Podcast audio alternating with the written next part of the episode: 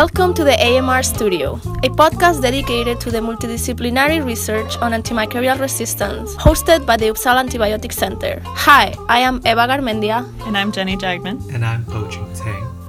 Welcome back to the AMR studio to this very summery episode. Today we are featuring an interview that we did with Dr. Chantal Morel from the University of Geneva, who was here back in November 6th for a workshop on diagnostics that we have. And she is a health economist, as you're gonna hear, and she's gonna talk to us a little bit about the, more the economic aspect of AMR, both from the new antibiotic side and from the new diagnostic side. So I hope you enjoy, and I see you back here when we comment a little bit what the interview was about.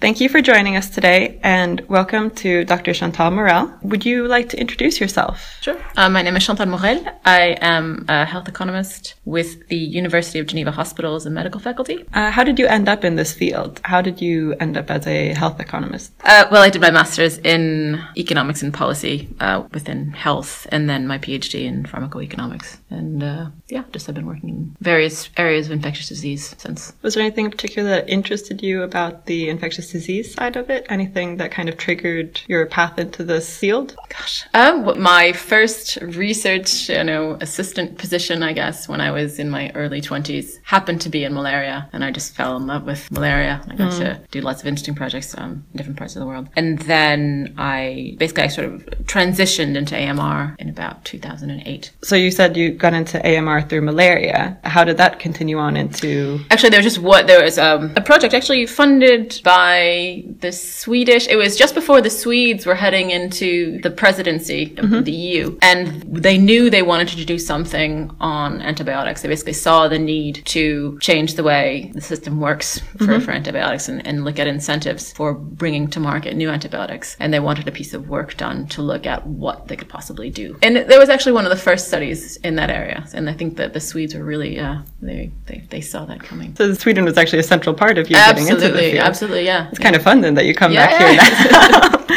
back to the home base. So, as a health economist, how does your perspective coincide with other perspectives in the AMR field? Um, well, I guess I tend to be of the school of thought that public health priorities can and should be used to steer the market, mm-hmm. whereas others perhaps see the way the market functions now as a given. So, for example, the fact that we sell antibiotics on a unit basis, something very mm-hmm. basic like that, there is a view that, you know, well, basically we just have to continue along with that system and try to mitigate against the negative aspects of that system. But yeah, I feel that the public sector can actually steer the way the market functions and we can get companies to work in a different way. And we don't have to, there's kind of this thought that if we try to change a system, we are going to smother innovation or that all investment will head into other therapeutic areas. Mm-hmm. I completely disagree. I think we just have to make the right decisions on the types of incentives we want to offer, make sure that it remains a lucrative area or becomes a more lucrative area to yeah, invest right in. now it's maybe not so lucrative. Not so much, not so much much, but we could definitely make some good choices. We need to move beyond this sort of reticence and accepting the status quo when it comes to the market for antibiotics. And, and in fact, well, all AMR commodities, I'd say mm-hmm. there, there's real room for public sector to steer innovation in the right direction to tackle AMR in an appropriate manner. It's nice to hear, I mean, from an economist that it's not just, oh, this is how it works. This is how the frame is right now. It's nice to hear this idea, this kind of fresh idea in my not so economy based background that it, we can change this, that this is, there are different ways to do it. Clearly we're working with some, some very perverse incentives within the market mm-hmm. for antibiotics. And we need to change a little bit, or maybe we need, we need to, to, change, change how we, the priorities. How, how we, how we go about rewarding yes. developers of these products. Um, and certainly the, the most important thing is to, to remove the perverse incentives that are there and then make sure that it remains um, a lucrative area to invest in. Mm-hmm. So, to put it into context, could you explain a little bit why the system as it is today isn't working or isn't ideal for antibiotics or AMR products? So, well, for one thing, we're having a lot of trouble getting new antibiotics from the market, right? We have many generics that are still, that still work pretty well. And we're talking about fully curative products. We're talking about short term therapy. Mm-hmm. So effectively, companies, if, if they have a choice to invest in other areas, often they do. They perhaps want to go to more chronic infection or, mm-hmm. or more clearly lucrative areas like cancer or musculoskeletal diseases and stuff. Um, so we're having trouble keeping enough players creating new antibiotics. And if they do actually br- bring new antibiotics to market, the incentive is clearly to maximize sales. From a public health perspective, that's just that's It's the opposite of what you Yeah, want with antibiotics. It's exactly. we need a different result here. I mean, it's it's a different matter of producing something and then preserving it rather than producing it and spreading it to everyone. Exactly. So we need to find a new way to reward them for this innovation that we desperately need mm-hmm. that doesn't rely on the unit sale. We need Yeah. to be rewarding them in another way. And, and also, I'd like to add to that, we could be thinking of incentivizing them towards preserving their own products mm-hmm. once they are developed. So, for example, if we could be rewarding them for the sustained efficacy of their product over time and weaving that into the reward framework in some way. So whether it be a bonus system or whatever it is they they could become an active player you know a prominent actor in the fight against AMR we usually think of them as being on the other side because Yeah. they're just trying to maximize sales. But if we can bring industry itself over onto our side in fighting AMR we would get to where we want to go much faster perhaps. Yeah, no, that sounds like a really good idea. Uh, do you think there's traction for that in the industry today? That concept would work. Well, I mean, I think anything you want to reward industry with, they Yeah. would probably be for, as long as it doesn't take away from other incentives that they hope to get. Yeah, Right. So as long as you aren't taking anything away and it's truly a bonus, Mm-hmm. in some ways you have to think of it as not R and D incentive per se, but rather a proper bonus. Yes. If you happen to create a product that remains efficacious over time, then you get this this whatever this sort of bonus. Mm-hmm. So I don't know. I mean, I don't think industry would be against that, of course. But on the other hand, what's a little bit less clear is whether or not we have the surveillance structure that's capable of doing that. Because in order to know whether these products are staying efficacious over time, you have to have a surveillance structure in place that, that can that can you know that can determine that.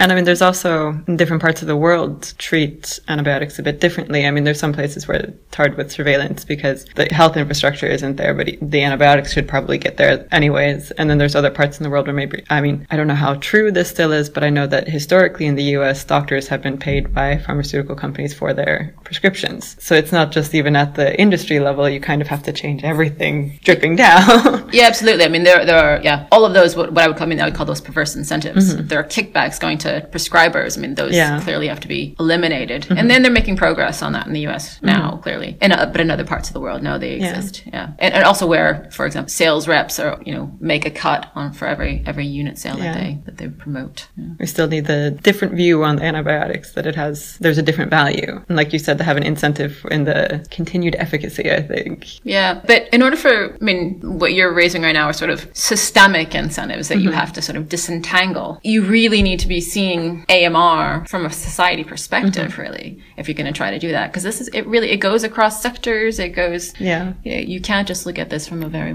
micro level. no you can't look at it just from a i mean the industry alone is not the only actor i mean it also depends on how people interact with their doctors it interacts how a individual country's health infrastructure is built up if we can have surveillance How it's built up, how it's are- financed. Yeah, the, exactly. you know, performance-related incentives. Um, how we're determining how well people are doing their jobs. Mm-hmm. There's also another part of it. I mean, if we can incentivize the industry and I mean more pharmaceutical companies, the industry to agree to maybe human only classes of antibiotics, that we can't maybe use antibiotics in uh, the farming industry, that we maybe have to have specific antibiotics, has Yeah. been an idea that's been brought up in other interviews, which is why I'm bringing it up now. Yeah, I think that's that's it's an interesting topic in the sense that well, often when that issue comes up with industry, the reaction is well, yes, but the regulations will prevent us from selling our new product to the agricultural sector no matter what. So it mm-hmm. will be for human use only anyways. However, I think we need to have laws very explicitly in place. We shouldn't mm-hmm. just go on sort of the informality of things because we don't know what we will need for human use later. Yeah. So I think we should be laying down in law right now that, you know, basically any new antibiotics that, that come to market should be kept for human use only, or if they have any sort of antimicrobial activity. Because we don't know now what we're going to need. I mean, look at colistin, you know, Yeah. we didn't know we were going to need colistin, right? Yeah, it was it's basically marked out a long time ago because of the, the negative side effects of colistin. And then, I mean, and now it's one of the few last line left. And it is from, in that case, it is from agriculture that we see the resistance spreading. The main transferable resistance gene was found in pigs originally, I believe. So that's really one of these cases that you, it's a really great example because it is a case where, I mean, the original antibiotic was not intended to be a last line antibiotic. It was not, we didn't think it was going to end up there. And the problem in agriculture seems to be spreading the resistance. So for even for new drugs or, or old drugs that, that have a lot of side effects, this could be, you know, Mm-hmm. the case again.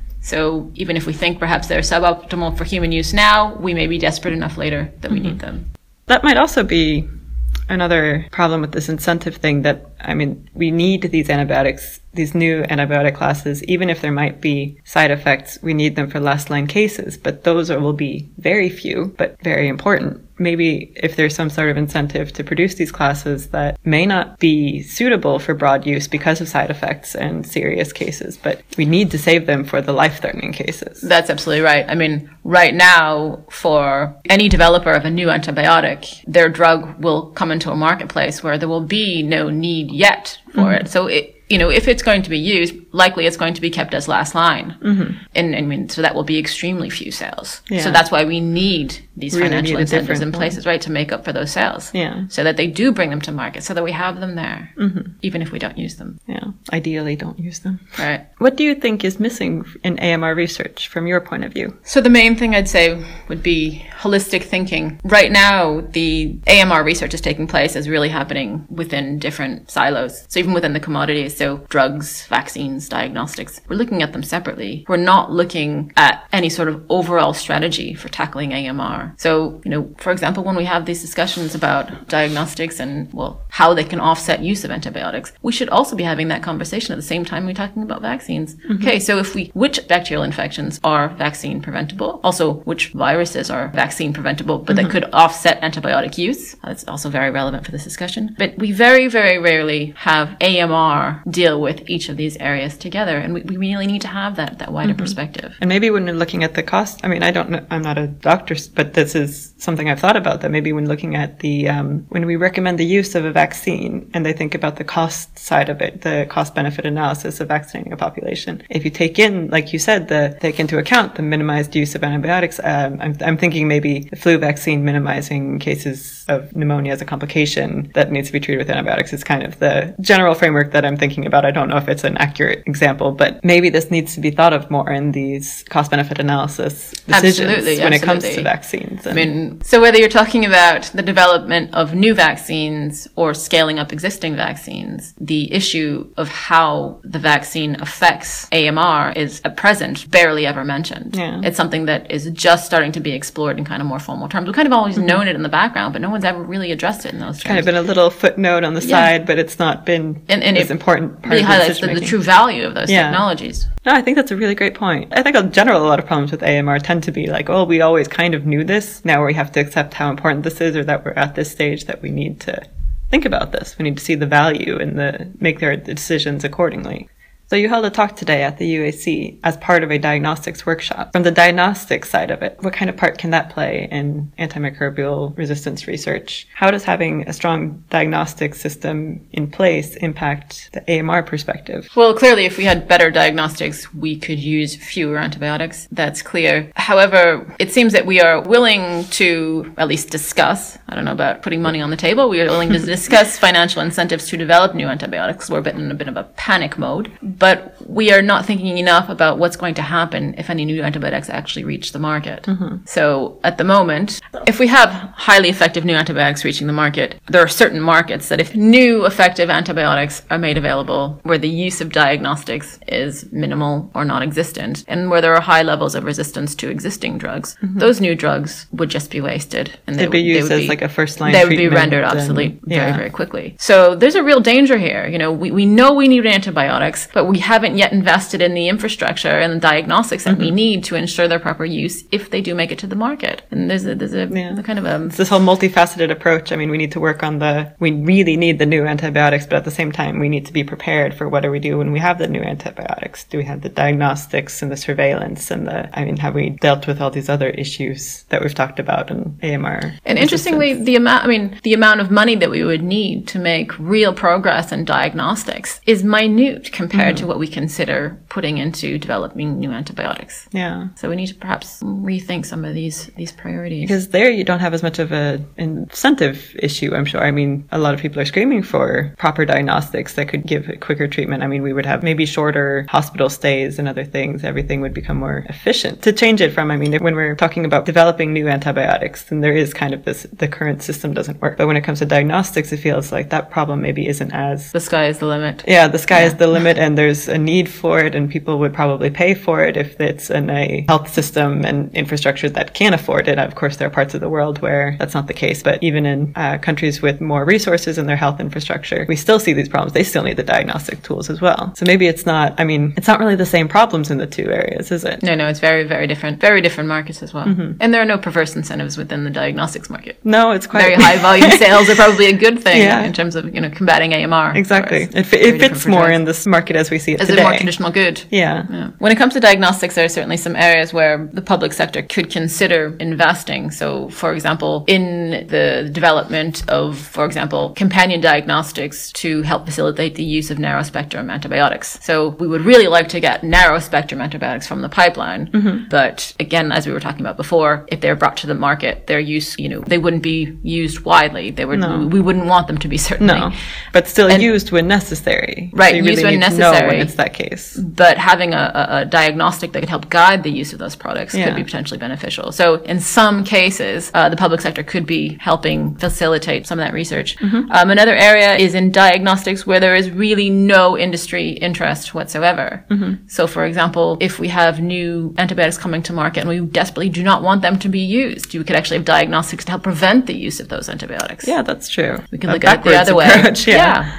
So wherever there is not already inherent industry interest, mm-hmm. but there is a public health need, that's really where we should be putting our money. From the diagnostics side. That's from the diagnostics yeah. perspective, yeah. But that also is linked to obviously the drug perspective, yes, right? Yeah. Like you it, said, these are all quite tied together. Right, exactly, yeah. exactly. Also, as a developer of a new antibiotic, there are clearly a lot of incentives to produce a broad spectrum antibiotic. Mm-hmm. But from a public health perspective, perhaps what we need is more narrow spectrum. Yeah. And in that case, companies do have an incentive to produce a companion diagnostic. Mm-hmm. Um, however, we're really having trouble getting the antibiotics themselves from the pipeline. So perhaps public money could be put towards the diagnostic component mm-hmm. to help guide the kind use of, of those products. Joint thing to promote. Exactly. Together. It could be in fact part of the incentive. Yeah. No, that sounds like a really good idea. So diagnostic manufacturers are, you know, they understand their product and the, the accuracy of their product, the use of their product. And that's fine usually for passing, you know, the regulatory hurdles. Yes. But when it comes to reimbursement and the take up of those products, what's really important is making the link between the product itself, accuracy of the product,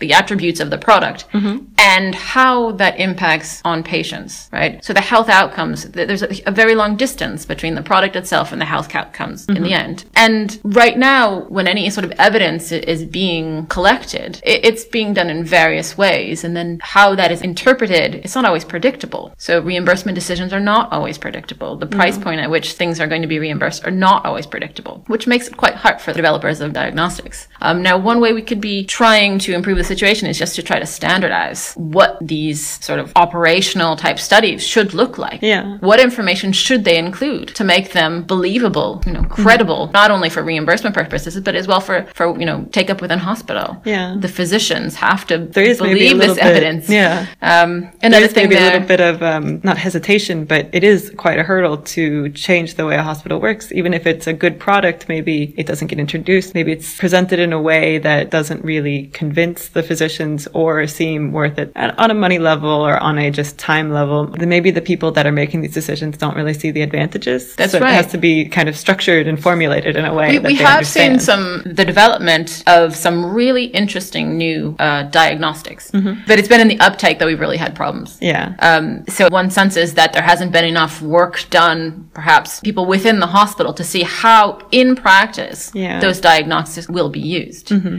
and see what's so really needed. It's really see, the operational the research that, yeah. that is lacking there, and the companies themselves, in most cases, cannot afford to undertake those operational no. studies themselves. And also, there's something there that if the company does fund that type of research, oftentimes it's looked at as you know just too biased. It's from the company itself. So mm-hmm. we should try to make those studies independent. Yeah. Undertake those studies, you know, if needed with public money, and to make them you know, fully independent of the of the industry sponsor. Mm-hmm. No, that's a really good point.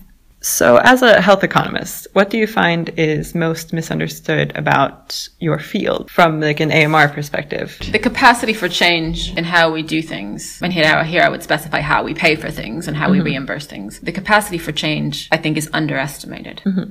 So, is there anything that you're working on right now that's a new project or something that's kind of in the works that is looking at AMR resistance in some way? So we are exploring some sort of antibiotic susceptibility bonus, trying to figure out how to align industry incentives with public health incentives. Yes, you're working more on this part that you mentioned earlier about the um, looking at different kinds of incentives, and then you specify a bonus connected to maintaining the efficacy of an antibiotic. So looking at how Right, this not, not just yeah, not just like that it, that it works when it starts and then you sell it per unit price, but also a bonus based on I guess Right. development of resistance or the lack of development of resistance. So there's two things there. I think you need to have a proper R and D incentive in place mm-hmm. that is not linked to the unit sale. So Yeah. whatever it be, you know, it could be a market entry award or something. But then beyond that, how to incentivize industry to protect the efficacy of that product. Mm-hmm. So whether it be not overselling the product, not selling into markets that are unable to protect the product. Mm-hmm. It doesn't mean limiting access where No. there's need. It just means being careful not to just flood the market with your product. Yeah. Could industry be more supportive of infection prevention and control measures? Could basically we want to bring them in as a partner in our public health efforts in AMR. The current image, like you said, is kind of that they're on the other the side. other side. It's kind of in two parts against each other. Right. But you want to kind of combine this, put everybody on the same team. So you have the, the biological causes of resistance, Yeah. and then you have the human, Yeah. Mm-hmm. purely socially constructed contribution to resistance, which tends to be the incentive to maximize unit sales. Yeah. So we want to try to spin that on its head and bring them in with us. Yeah. But you mentioned the here also the access issue. So there is a problem with access to antibiotics, not only that we overuse them. Do you think that some of these incentives might have some kind of a negative effect on access? Well, I or think do you need to I- give like co-incentives in a way? Well, I think that you should be tying access into any of these incentives. Yeah. There should be an access component. Mm-hmm. So, for example, with this susceptibility bonus, it, it needs to only be rewarded where unmet need is being met Yeah. by the developers. not So- just because the antibiotic is not used at all, but No, no, because no, it's used in a safe way and really taking the resistance in a controlled manner. Are there justified requests for the product? So where there's real need and capacity to use a product appropriately, Mm-hmm. that needs to be met. And that needs to be a precondition for any incentive my. Well, thank you very much for joining us today and talking with us. Is there anything that you would like to tell our audience as a kind of take home thing before we close off for the day? I guess just that we should be looking at the efficacy of antibiotics really from a societal perspective, Mm-hmm. whether it be in how we purchase antibiotics, how we use antibiotics, how we preserve antibiotics over the long term. We really need to be looking at these things across all different sectors. Mm-hmm. Um, so we really need government to be thinking about these issues and taking action. And we're not going to be able to achieve much if we only look at it from a, a hospital perspective Yeah. or from a, an industry perspective. We have to be looking at these things much more holistically. Yeah. Well, we're definitely hoping to help with that here as well and get people interested as well. But with that, I'd like to say thank you for joining us again. Welcome back. I hope everyone enjoyed the interview. Uh, Ava and Po, what did you think? Really interesting. It was brilliant. Yeah, I think um, I'm very happy that we got to feature now in this uh, podcast a in-depth interview about the problem of the economics in the AMR field because we touched upon it a little bit in a previous episode and we brought up some news about looking into yeah these incentives, different type of looking into the economic models for antibiotics, but we didn't really talk about it in depth. And I think Yeah. she does a really good job of explaining how the market generally works. Might not be so good for the situation we are at now with uh, antibiotics. And really ties in both the new antimicrobials and diagnostics, and that there are different, like these have different issues and different solutions, but both should also be included. Right. This also, I mean, comes really nice on time because recently I've been at a short meeting in Stockholm that was talking about the new frontiers in antimicrobial discovery. It was, of course, a little bit more on the chemistry side and understanding what type of new antibiotics should we actually be looking for or producing. But of course, there was a lot of discussions also about the economic side because even though if the science is working, you know, the science of we can actually go out there and find a new class of antibiotics, it's all for nothing if then we are not having a system in place that will be able to put them into the market Yeah. and keep them in the market. So it's I just think it's one nice. component of the bigger picture. Yeah, right? definitely. It's a So- Yeah. huge component, but it's it'll be lost so fast if we can't take care of it. it's very difficult to even as much as they're trying, you know, to delinkage, where is the idea Delinking the the like, linking the economic side, sales, yeah. uh, economic side with the. But when you talk about new antibiotics, you have to bring into the discussion, into the table, the economic side of it. There Yeah. is no Right. other way around. So I'm happy that now our audience can can see this side as well. Yeah, and I think, it, like you said, it was a really good just general background and it's a nice like refresher about what is the economic problem. Mm-hmm. I actually recently heard a researcher that did have a little bit of information about antibiotics, but he wasn't working in antimicrobial research, talking about what the problem with antimicrobial discovery was, and he kind of oversimplified it to that these antibiotics are way too cheap. He said they're cheaper than a glass of beer was his metaphor, and I think that's what a lot of people think about antibiotics. That it, the issue of producing new antibiotics is just that we sell them really cheap. We have to sell them really cheap. That really isn't the central problem. There's a lot of different issues, and I think that Chantal Morel really brought in a lot of these things here. Mm. That Yeah, I mean, of of course, the- complicated. of course, the fact that that is not such a profitable area because Yeah. nobody wants to go into an area where you have to make something that is very expensive to make, and then you want to sell it as little as possible because that's the idea. We want to make antibiotics, but then we want to have them to use them when they are really needed, not Mm-hmm. all the time. So of course, it's like what people have in mind. But the discovery void, as we call Mm-hmm. it, which is that there's been no new classes of antibiotic discovered since 1987, it's not because nobody wants to work on it because it's cheap, you know? It's because we've been getting the easy solutions, right? Yeah. O- over all the golden era of antibiotics that is called, a lot of antibiotics were discovered because there was a lot to be discovered. yeah. And it was easy to discover it in a sense. Like from nature. I mean, naturally produced. yeah, naturally. So, for example, the the numbers are actually like recently the researchers, um, when I was at the meeting, they were saying that of everything that grows in the soil, 100% of the organisms grow in the soil, only 10% can actually be grown in the lab. Mm-hmm. 10% of that. So you are already missing those 90% that you don't know what they might be producing that might be Yeah. new antibiotics. And then of those that you can grow in the lab, of all the potential chemicals inside the cell that are produced, only about 1% are expressed. So Mm-hmm. you are actually reducing and reducing. So there is so much more that is out there that we haven't really looked into it yet. Yeah. And of course, the problem is that because the system is not profitable, then there is no incentives for it to, to get into it, to look for them. But I do think that there is a lot to be found. Yeah, Hmm. that's one of the things. I mean, somebody needs to do these more complicated things because I think you know, I mean, when people sometimes start looking for antibiotics, they kind of tend to find the same thing, or at least that was one of the problems that occurred after a while with antibiotic discovery. Was we keep rediscovering the same compounds we already know about because we already found them once, and they're the easy ones to find. Yeah, so now there are new, new new approaches to try Yeah. to find things that might be slightly different or very different, and uh, yeah. So, Yeah. but I don't think it's just simple, as simple as saying it's I thought it just was very cheap, oversimplified, yeah. and I mean, you do have to simplify it sometimes. But I think that a lot of people have that misconception that it's just a straight up, oh, they Yes. cost too little or something like that, and that's really not bringing in the true complexity of Yeah. the problem. No. Uh, we also wanted to mention that this actually ties a lot with something that has happened recently. I think we haven't really mentioned it before in the, the episodes because it wasn't really linking to the topics we were talking about. But recently, one of the companies, a small, medium company that had put into the market an antibiotic, it just filed bankruptcy.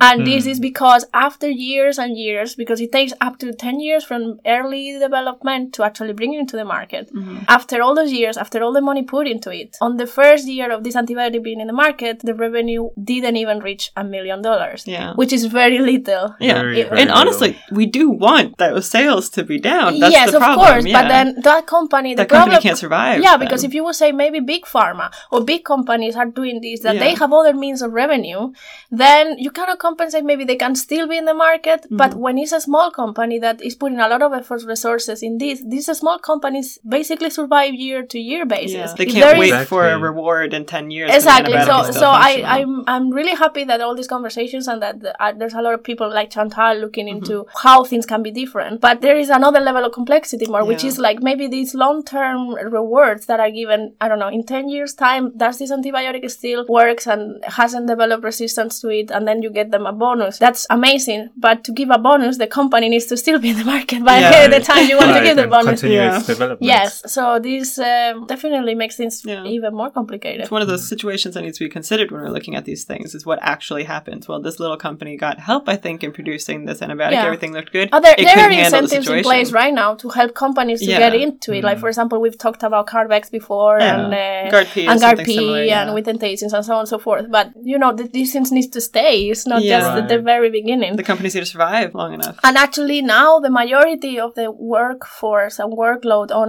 antibiotic discovery is being pushed from big pharma that that is being retiring into more small and medium enterprises, and these need more care in Yeah. a sense. Absolutely. and Yeah. more of a steady revenue. I mean, It's not just these large Yeah, chunks money that so come so interesting. Something And think that about. ties very nicely with something that she mentioned also is it's the same case for diagnostics, right? Yeah.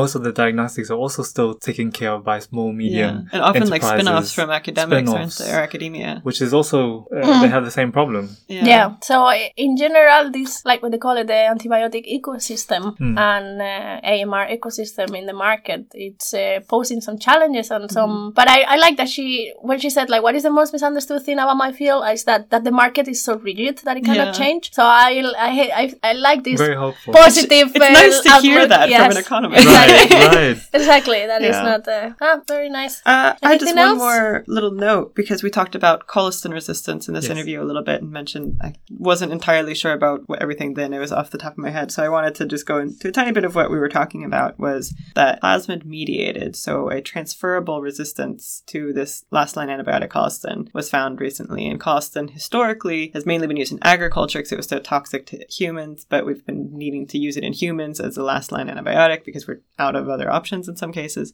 And we had never seen transferable colistin resistance before. But there was in 2016 uh, discovery of an antibiotic resistance gene that could move from one bacteria into another. They found this antibiotic resistance gene in pigs and then kind of looked backwards ret- retrospectively and found in many different animals in China, I mean, retail meat. And they found it in patients, but lower levels. They're assuming that it Yes. came from animals, which makes sense because this was in China where colistin use in animals has been rampant. Not as much in humans, but Yes, needs to be now. production. And But it's yeah. not used in humans that much because it's a highly toxic Yeah. antibiotic. So this is of one of the effects. things that you don't really want to use unless there is nothing else Mhm. to use. So that's why it's called a last line antibiotic. Yeah. But in animals, it doesn't have this. So it sadly it can be almost bought over the, the internet, internet, yeah. Mm-hmm. in like bulk amounts to be used in agriculture and in husbandry. And, And this is a really old antibiotic. I think it was discovered in the 70s. I mean, it's, Yeah. it's been Yeah. around for a long time, and this is what. well, this is of an the things that Dr. antibiotic that it wouldn't be actually put into the market today Yeah. with all the would problems never that be it put has. Yeah. Right. That's this is another Yeah. different story. and I think that's what it was a great example because when Dr. Morel brought it up, she's like, "We didn't know we were going to need this. We didn't No. know. We did not think this was going to be something that we were going to need to the degree where we use it today in last line cases." Mhm. And that's what she talked about. New antibiotics should be saved in general. But uh, we can give a link to that study if you want to know more about it. Yeah, we will put it in the show yeah. notes definitely. Well, with this, I think uh, we're gonna give uh, way to our news section.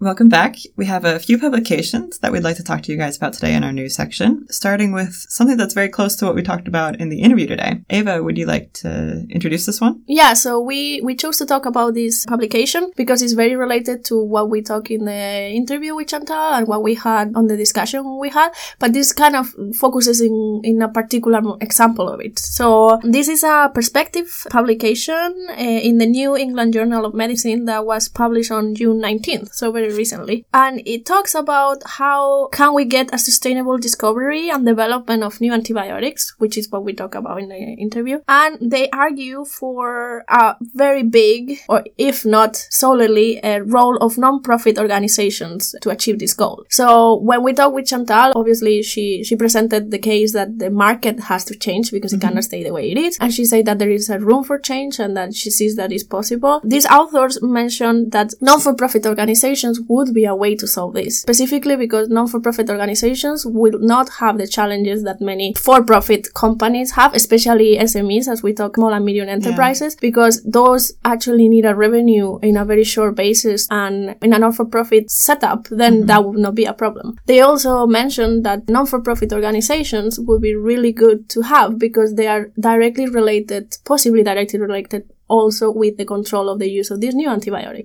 And uh, one of the examples that they bring up is that with nonprofit organizations being so involved, especially towards the end, in those cases, if it's almost entirely nonprofit organizations producing and developing and bringing to market, then they can be much more involved in the price setting. So we're not talking about antibiotics that would be priced out of certain markets, be too expensive or specialized in any way. Yeah, they also mentioned that, well, the need for antibiotics has also created a little bit of a competition between companies that are trying to put antibiotics on the market. So if you have many companies that are potentially producing similar kind of antibiotics to similar bugs and to similar infections, Mm-hmm. you are going to have a competition that will further reduce the amount of sales that every antibiotic will have. Yeah. If you move all this to a more non-for-profit setup where the non-for-profit organizations will communicate with each other and will focus in different antibiotics or in different Yeah. treatments, that will also maybe be beneficial for whatever you actually bring out to the market. That would be the only option, the one that will bring the most sales, and therefore that money that is made out of those sales can be put back into research as Yeah, well. because we want to decrease the amount of sales, but even the little bit that does get sold, the money goes back into the loop and gets used to produce new antibiotics. And a lot of antibiotics that are produced now, or that are in development now, are often beta-lactam and beta-lactam inhibitor combination. Yeah, so it's And not it's- really like a new antibiotic Yeah. per se or a new class of antibiotic. But not it's just more that, there's so many of specifically Yeah, this. yeah, There's like yeah. several variants of beta-lactam and beta-lactam inhibitors. And the way that we have it now, it's kind of the first one maybe gets there, they get the market, but it might not even be the best one. I mean, depending on what kind of inhibitor you're using, what's the most effective. Yeah, and then the doctors will prescribe who knows which one of them. Yeah. So it introduces a complexity that, Yeah. of course, if we will have a more control system in with these non-for-profit organizations, then it will make things easier. Mm-hmm. I think it was an interesting perspective. And I mean, like you said, it's just one example of what could potentially be done, but it's an idea. And I like the way they present their idea. The authors also mentioned that perhaps maybe the non-for-profit organizations don't need to take everything from early development up to bringing it to market mm-hmm. and, and taking care of the sales, but maybe we could also come up with a system where the non-for-profits take care of the more risky part, which would be the early development. Yeah. And then when they have something that has been gone through clinical testing, then the companies that have the power of the market, so to mm-hmm. speak, they can license the drugs to them and then they can take care of the later stage in the development. So the way that this would work, the authors also say that instead of like a steady push by having incentives over time, that maybe if we could find a big pool of money of one, two billion dollars that we could divide and give to non-for-profit to, to create this, that could be the way to go. I'm not sure how much is being looked into this, but that's what the authors are. Yeah, uh, that economically it might be The way better to go, spent yeah. money to put it towards a nonprofit that would have this whole background rather than towards specific high cost launches of antibiotics. That's quite a bit of money, though, right? Yeah, right? it is quite a lot of money. it's quite a lot of money, but the, the estimations are that in a normal setup, you also need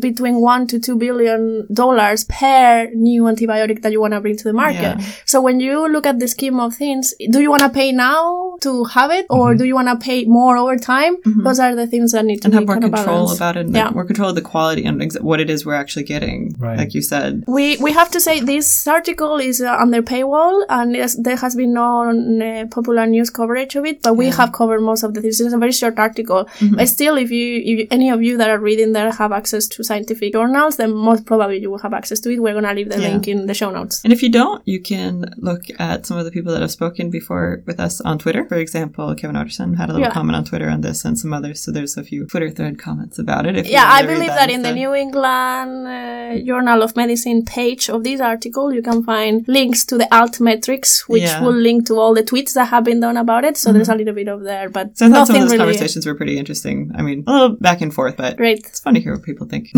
And with that, we move to our second article of today. And this, we decided to talk about it, even though it was published in May 6th. So it was kind of belongs to the month before. But it's because it's a really cool article, very science based that, you know, we like it here. And also because one of the authors of this article is actually going to be the future interviewee of our next episode because he was uh, interviewed here when he was giving a seminar. So what is it about, Jenny? Can you tell us? So this article is called Chemical Disarming of Isoniazid Resistance in Mycobacterium tuberculosis. It was done by groups both in the Washington University School of Medicine in St. Louis and the Umeå University here in Sweden. And in general, they basically found a compound that in combination with the anti-TB drug isoniazid will resensitize or just sensitize the tuberculosis bacteria to this drug. So basically increased efficacy of this drug. And yeah, it's a really interesting, I mean, it's all only in the lab so far, not in animal studies or human studies, but it's a really interesting first step as to how And that's how here. things start, right? Exactly. This is the first step for any of these major. I mean, if we, if we go into